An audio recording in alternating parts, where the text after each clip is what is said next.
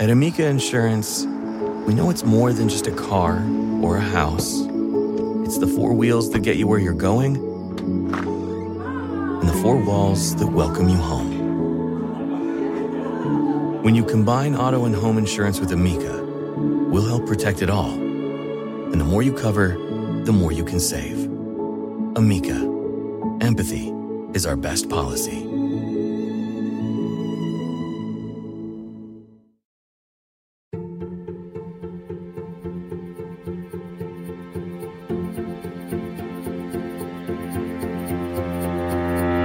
Welcome to the When to Jump podcast. I'm not the host, but I'm the host mother, Betsy Lewis, and I'm here for a unique interview today, the same day of the release of Mike's book. I'm going to interview Mike and share a bit of the behind the scenes perspective on the jump behind the jumper himself. So here we are, Mike, live in our living room. it's a pleasure to sit down and turn the tables a bit and ask you to answer a few questions.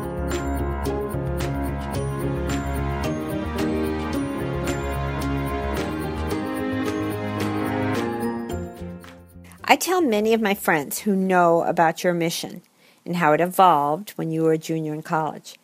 Your jump did not come as such a surprise to me or to dad. To me, it started with being the youngest of six kids and and then moving three times. It um I think it so you don't like that response? That is part of my next question. Oh, so sorry. you Okay. already are taking right. the juice out of it. Okay. Go on. Um, well, I, I honestly think that for me it came from from squash. As you remember, I got into that sport very mm-hmm. much on a whim. Mm-hmm. There was only one club within 100 miles. We were down there today, the Santa Barbara Athletic Club. Correct. And I think that it was that tournament we had, if you remember, that was a pro tournament, and the young player, Shawn Delierre from Canada, was in town, and I signed our family up to host him. And I think, I wouldn't say there's, you know, a movement that was born out of that or, or anything like that, but certainly the seed was planted by by speaking to him at our dinner table. Do you remember? And Yes, I do. and he was talking about how that was a life adventure worth having and i Right. think you know that's where it all started was was that type of event that would foreshadow you mm-hmm. know 10 years later returning to that memory and wondering when to chase it So was it the romance of the travel or was it the passion for the sport? I think it was a little bit of both. He certainly blew my mind in terms of what was possible and where you could go. You know, I had never traveled outside the United States. Stories of mountains in Brazil or towns along the Pacific or cities in Europe, you know, that just seems it was certainly romantic. But I think the other thing was that I knew it would be an adventure because I was only one of a few kids playing. And so for me that was that was part of the fun was okay, if I want to be like this guy, I don't have a lot of other players around me or even on the West Coast. How am I going to make that happen? And I think so was part the love of the sport, part the romance, and part I think the, the sense of adventure.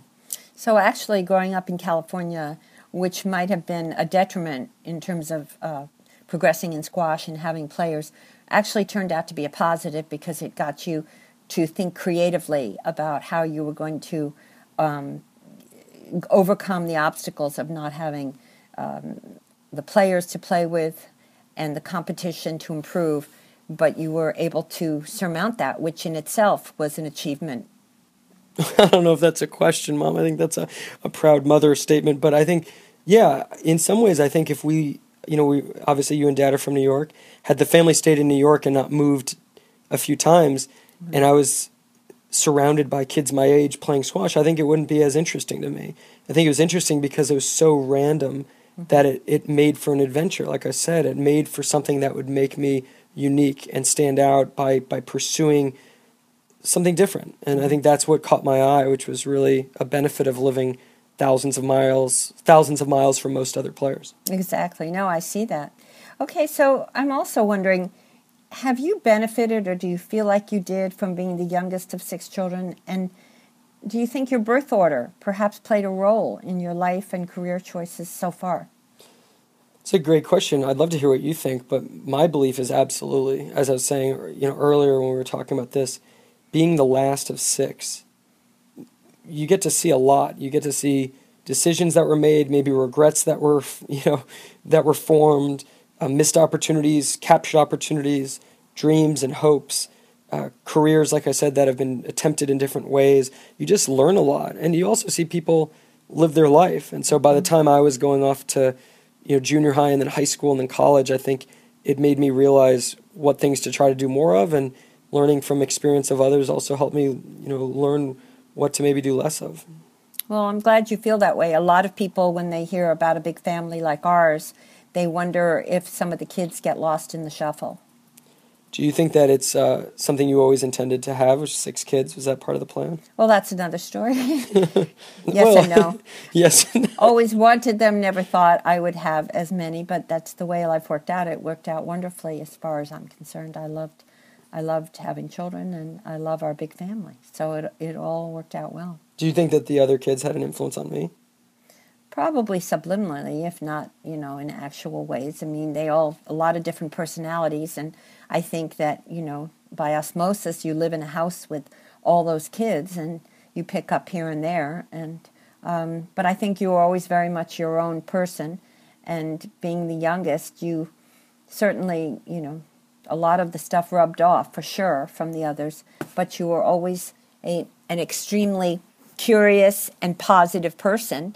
I can remember you wore a T-shirt for years and years that we just kept um, recycling at home in the laundry, and it had the smiley face, which is now emoji, but was then just a smiley face, yellow face with black eyes, nose, and mouth, or eyes and mouth. You know what's amazing is you just brought that up now, but this is a very much unscripted conversation, and we never talked about that. I don't think you've even mentioned that shirt since I wore it last, which was probably 20 years ago, but I remember it. Um, and I go back to the the point you made about moving and having a big family, but I really believe that you and dad raised the family to just go out and live life and soak it up and, and get every ounce of it. And if you don't, if you're listening, you don't know my mother, which I'm sure many of you don't, you know, my mom's the person that'll reach out to someone who, uh, you know, is wearing a, a, a shirt where, you know, she saw that shirt once and wants to chat with them about it. Or if someone um, needs help opening a door at a grocery store or for hiking, you're always up for talking to people and meeting new people and having experiences. And I think that just kind of came through to me of, of, of having that zest for life. And I know dad's favorite quote since I was very little was carpe diem, you know, and seize the day. And I see it really in how you guys live, you know, and moving the family when we didn't have to leave New York to move down to Tennessee on a whim and dad taking his own big jump and then taking another big jump to move out to California, you know, I think that breeds a certain sense of resilience and not just resilience, but curiosity and, and love for life. Uh, I've mentioned this before on the show, this quote, the Yiddish proverb, to a worm in horseradish, the whole world is horseradish. And then when you get out of the horseradish, you see, wow, there's such a big world out here. I want to do everything. And I think that came from moving and getting out of the horseradish and, and wanting more out of life each day. Well, that's kind of the direction I was going because I was thinking to ask you about does do you think the fact that you were born in New York City and then moved as a preschooler to Nashville and then as a middle schooler to Santa Barbara been beneficial to you? Did the geographical jumping in your upbringing help in your career jumping years later? Because after all, with all the moves in the US, each state had its own distinctive language. And um, you learned to speak them all very well. I remember remember when we were moving to Nashville and Emma asked you, my sister Emma asked you on the plane, will we have to learn a new language? yes, exactly. I do remember that, and we did. It was truly another world. And all of you, all six of you, adapted uh, really well to a very drastic change from the Upper East Side of Manhattan to Nashville, Tennessee, which was not the Nashville it is today. It was um, much more of a primitive southern city in many ways, and um, you all just adjusted really well. And I think looking back on it, maybe for a couple of the kids it wasn't the best experience at that time, but looking back, I think you all came away with very positive memories. They certainly were beneficial to all of us, just at different times and in different ways. It certainly wasn't always easy, but I remember this idea of reinvention. And I remember a podcast episode recently with the CEO of ServiceNow, John Donahoe. He calls it repotting, to quote someone he looked up to, this gentleman, Ernie Arbuckle. But it's all about taking root somewhere, putting down a foundation, and then mixing it up, you know, some years later. I think John would tell you that it's every 10 years or something like that. But we almost indirectly did that as a family. You know, mm-hmm. we we left roots that were comfortable in New York. We replanted in Nashville. Mm-hmm. We got familiar with that. I still remember going to, you know, school and making new friends and then we had to do it again and I don't know if that's what you and dad intended by moving, but it certainly created this repotting or really reinvention.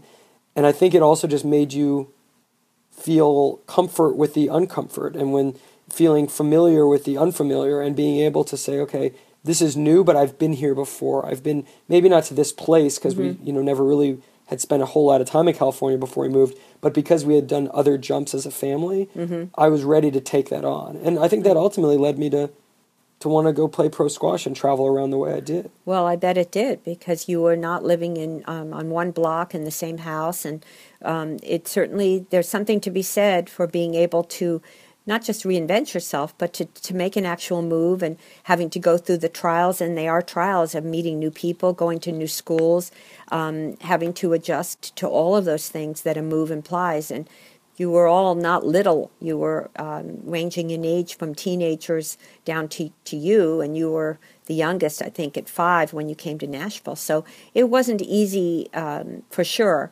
but the benefits um, have really proven to be uh, very valuable for all of you. And I think as adults, all of you children will feel, will agree that you feel much more comfortable when you can feel you can take yourself up out of a something that is familiar and comfortable and put yourself into some place that maybe isn't and then make it work you feel empowered with that and uh, maybe that is what got you also to have the ability to be positive about making moves making changes and eventually making a jump uh, the other thing i wanted to bring up is that you are a young uncle to eight of your siblings children my grandchildren ranging in age from six months to 12 years. Can you offer any long term advice, as much as you can this far out, for them and for their goals and their dreams and their expectations for their future? Oh, geez. Uh, it's kind of weird to be in that spot because usually it's, as the youngest, I feel like I'm always asking my siblings for Right. advice. And now here we are. Well, it's funny, you know, Becca's husband, Tim, was on the podcast, Tim Haight, a few weeks ago. And it just made me very proud because here was someone who is living his life in a way that their six month year old baby boy, Will, will be so proud of when they, he grows up and hears the, his story. And I think that goes back to what jumping is, which is there's a difference between crazy and stupid. You know, that's what uh, in the book that's that's that's out today. That's that's the memo. That's the manifesto. That it's not crazy to do what you love, but it is going to take sacrifice. It is going to be hard. It is going to be ten thousand or more unsexy steps. And I think in that conversation with Tim and and with my other siblings, you know, that's what I would take away and tell their kids, which is that you should go chase your dreams. You should do what you love in life, but you should know that it's going to be hard. You should know that it's going to take a lot of time. You should know that it's going to be filled with tons of setbacks and real failures. And it might not be obvious it's worth doing after one week or one month, but over the course of a lifetime, it is going to lead to a richer life. And I think that's what, you know, your mom, grandma taught me, which was it's good to have rich, full, uh, passionate dreams. And it's important to have that discipline, that grit to go track them down. So I think that would be the advice I'd give the, the kids. And I think it'll be fun. I mean, selfishly, it's just cool to be able to do this with you because we can share it for generations forward of, of what really matters. And I think it's obviously being tight and close knit and staying close to your nieces and nephews and cousins and aunts and uncles and parents, of course. But it's also never losing that sense of, of having dreams and, and daring to chase them.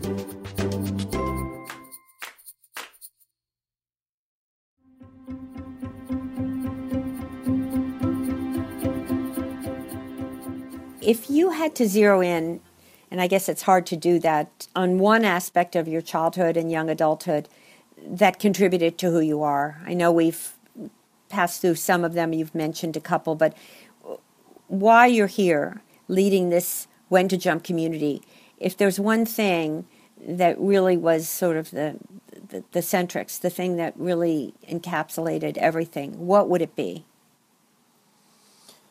Well, I think someone we haven't talked about is dad.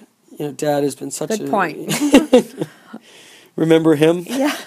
But you know, I think something that stands out is that Dad had such an amazing way of teaching and leading by example, and he did that in a lot of ways in his support of me playing squash. You know, he mm-hmm. found he found a way to take me to the right tournaments to help get me to the right players. He was so supportive, not just obviously in in in the the resources, but but the effort and then really the attitude. And I think my fondest memories from childhood and growing up would be going on tournament trips with dad. And you have to remember it was long three, four day weekend trips a couple times a year to the East Coast, missing school, missing work, you know, getting a flight, all of that stuff, missed connections, delayed, rescheduled, baggage claim, all of that, taxis, airport shuttles. And then I would end up losing. I would end up losing really quickly most of the time. Mm-hmm. I think I probably won only, you know, for every 10 matches, I probably won one or two. Right. And that was for years. And when I look back now, it's like, wow, I, I got I got to do everything in this sport that captured my imagination. I got to play in competitive junior tournaments. I got to play in college and be the captain of a team. I got to compete on the world tour and reach my goal and then surpass it of 200 in the world. I got to almost 100 in the world. I got to try out for the national team. All this stuff that on paper seems great and like a no-brainer. And yet, before all of that, were these aimless losing trips mm-hmm. that mm-hmm. that were long and tough and tiring and and a, a sink of energy and time with dad. Mm-hmm. Well, in all fairness, there were times you wanted to quit the game because it was hard, you know, to be, it was an uphill battle to achieve a level of excellence that kind of made it worth doing all those trips. And there were times of reflection where you thought, you know, is this really what I should be doing with my time and asking dad to make sacrifices to take me um, cross country on a regular basis to to be involved in these tournaments? And um, but you got over that hump and both you and dad you know triumphed for sure. Yeah, and so I think that's that's what I hold deep in my heart is that if it wasn't for dad's attitude of trusting in that process and taking a jump that is going to be meaningful to you, even if it doesn't result overnight in a, in a win, literally a win. I mean, there were tournaments I remember going. Do you remember the tournament against um, our family friend who, you know, beat me and while he was beating me up in the in the court in between games, I got locked in the stairwell. Yeah. and it was humiliating. And then I got out of the stairwell, and then I lost really quickly. Yeah. And yet, you know, that was still worth doing because it was part of the process. And so my fondest memories were would be that would be those trips with dad Mm-hmm. and just pushing on because it was it's so cliche to say that but sports in that sense is such a metaphor and analogy for life you know there was something to be gained i mean squash ultimately would change my entire life course Mm-hmm. and allow me to have these experiences that would lead me to this passion and all these other things and it continues to provide today but as you said there were so many days where i wanted to quit Mm-hmm. and felt like it was a hopeless endeavor and it was dad just encouraging me to stick with it that i think i, I look back on and credit not just my you know life course since then, but but the start of, of this when to jump project, which in many ways is the same message. You know, go do what you love, but it's going to be hard and it might take some time. Well, th- thank you so much, Mike. We're we're all literally jumping with joy that you've brought us the last 29 years. Regardless of the book, you have been a joy to us, to Dad and I, and our whole family. And we can't wait to see what comes next. Well, thanks, mom, but I'm not going to let you go just yet because it is me, the interviewer, in some of these cases, uh, or in all these cases so far. And I would love to know a few things because we've never actually talked about it, and I get asked this all the time, which is, you know, when I when I came to you thinking about going to play pro squash, I get to ask this all the time. What what, what did your parents think? What do your parents think? Could you just tell me what you were thinking when I was at Bain Capital, starting my life, going down this yellow brick road? and you hear these ideas of me leaving it to go play pro squash. What were you thinking? Well, I think after the initial shock, although really and honestly it wasn't shock because you had kind of thrown that idea around for quite a while in different ways. Uh, I thought, well, why not? You know, you weren't you aren't married, you didn't have a family, you didn't have to pay a mortgage, and life is short, and you only get to to go around once. And I think I appreciate that more now that I'm older. I mean, you just think it's forever, but it's not. It's time limited. And um, honestly, we had confidence, Dad and I, that this wasn't a way to shirk responsibility or work or a way to get out of the office and have fun. Uh, it was a dream that you wanted to realize that took a lot of perseverance and a lot of struggle and um, determination to improve your game, first of all, and then, you know, to to travel like that. It sounds like fun and it sounds like an adventure, which it was, but uh, you paid a price for that for sure and you had the confidence to say i'm in my 20s i this is a dream i have and this is now the time i'm going to do it. And you you took the idea and you went with it um, rather than um, some people i remember along the way said well why don't you finance you know work the next few years maybe decade get in a secure position and then when you have all that foundation um, of security behind you then go off. But I admire that you you thought no, I want to do it now and this is the time and again that voice spoke to you and you did it. So while yeah, I mean it would have been a comfortable thing for me to have heard after you started at Bain and succeeded so well there that this was something you were going to, you know, stay with for a while. That I can't say I would have been disappointed in that choice. But knowing you and knowing the kind of boy, young man, adult that you are, it would have it, it, it really would have never been our place to tell you not to go, nor would you have listened. And frankly, this isn't like you were cra- you were as as your friend said, it's it's crazy but not stupid, and it wasn't stupid. So let it go. You know, I mean, this is this is really what how we felt. We felt like really good about it. And I think Dad, especially with his love of the game, I played squash for a bit. I was never any good, but Dad played, and he loved the game and the thought of you improving your game and doing something you loved in a sport that he appreciated as much as you did.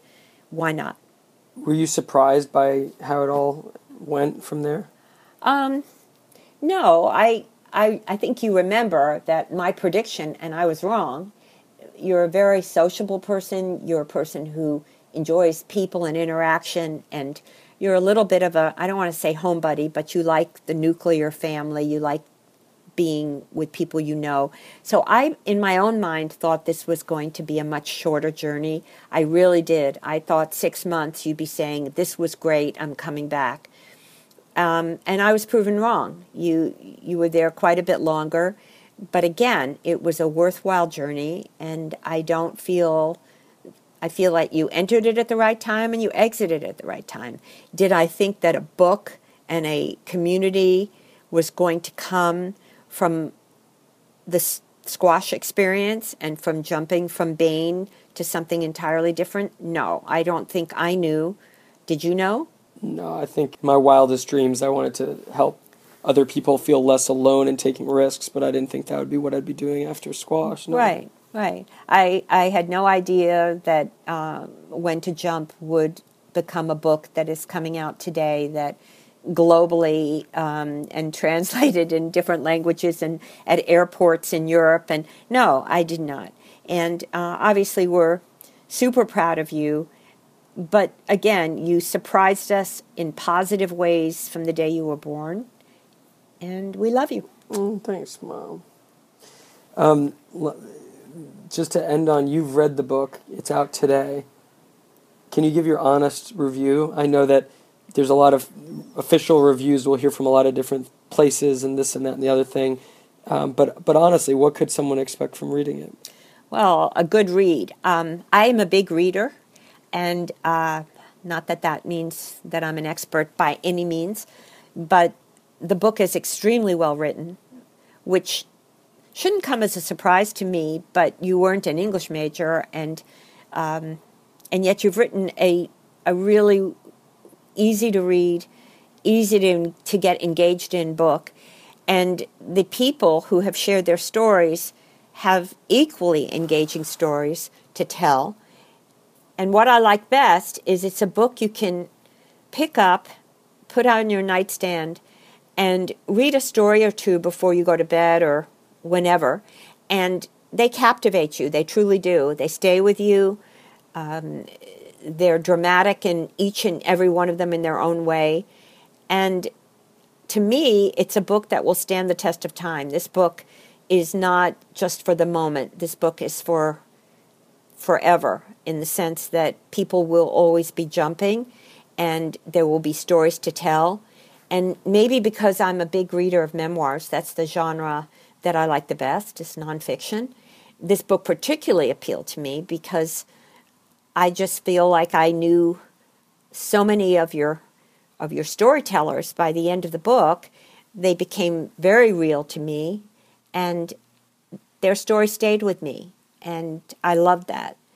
So I think the book is going to be, again, I'm your mother, but usually successful because of what I just said. I think it's a book that has a broad appeal and will continue to have that appeal for uh, the millennials, for uh, college students, for uh, AARP, for, for all people um, I think there's truly something to be found in this book. So, on that note, I just, uh, fingers crossed, wishing a great uh, debut, christening, whatever, um, today. And um, we are all, again, couldn't be happier. No matter what happens, this is a phenomenal achievement, and you should be very proud of yourself. Oh, thanks, Mom. And there you have probably the most biased review from the, the most supportive person in my corner you could ask for, but uh, I appreciate that, and it really does mean a lot to me. I should give credit to um, our producer of the show, one of the producers, Alex Abnos, who thought this would make for a fun uh, episode. The day it comes out, you know, this is in some ways a lifetime in the making, but certainly f- five years from sketching the cover page, and and we've gone through so many edits, and you've been there with me, and Dad's been there, so it means a lot to me for you to be on the show and to interview me, um, and no matter what I know you're proud of the book, and, and that's all we can ask for. So thank you for interviewing me, Mom. Do you want to do the send off, which is this is the When to Jump podcast? I'm Betsy Lewis. This is the When to Jump podcast, and I am Betsy Lewis. See you next week. that wasn't. Thanks, Mom. Yeah. I love you. All right, that will do it for the When to Jump podcast. As you know, you can find us at When to Jump across social media. You can find us at our home on our web platform, whentojump.com. We've got an audiobook contest running right now through just the next couple days. If you want to be audiobook famous and have your jump story featured as a bonus story in the audiobook coming out worldwide very soon, send it in, record it, send it in to macmillan.audio at macmillanusa.com. Remember, Macmillan is M A C M I L L A N dot audio at macmillanusa.com. If you've got a jump to share and you want to make it shorter and sweeter, you can record it and send it in to jump at macmillan.com and we can feature it or consider to feature it on the podcast in a future episode. I can't wait for your thoughts on the book that is out. And if you're going to be in any of the following cities across the US, from DC, Boston, New York, San Francisco, Palo Alto, or in London or Sydney, Dubai, let me know. Go to whentojump.com slash book tour, and I hope to see you in person as we canvas the country. Uh, as always, find us at When to Jump across social. WhenToJump.com is our home base. I'm Mike Lewis. Thank you for listening, and I'll see you next week.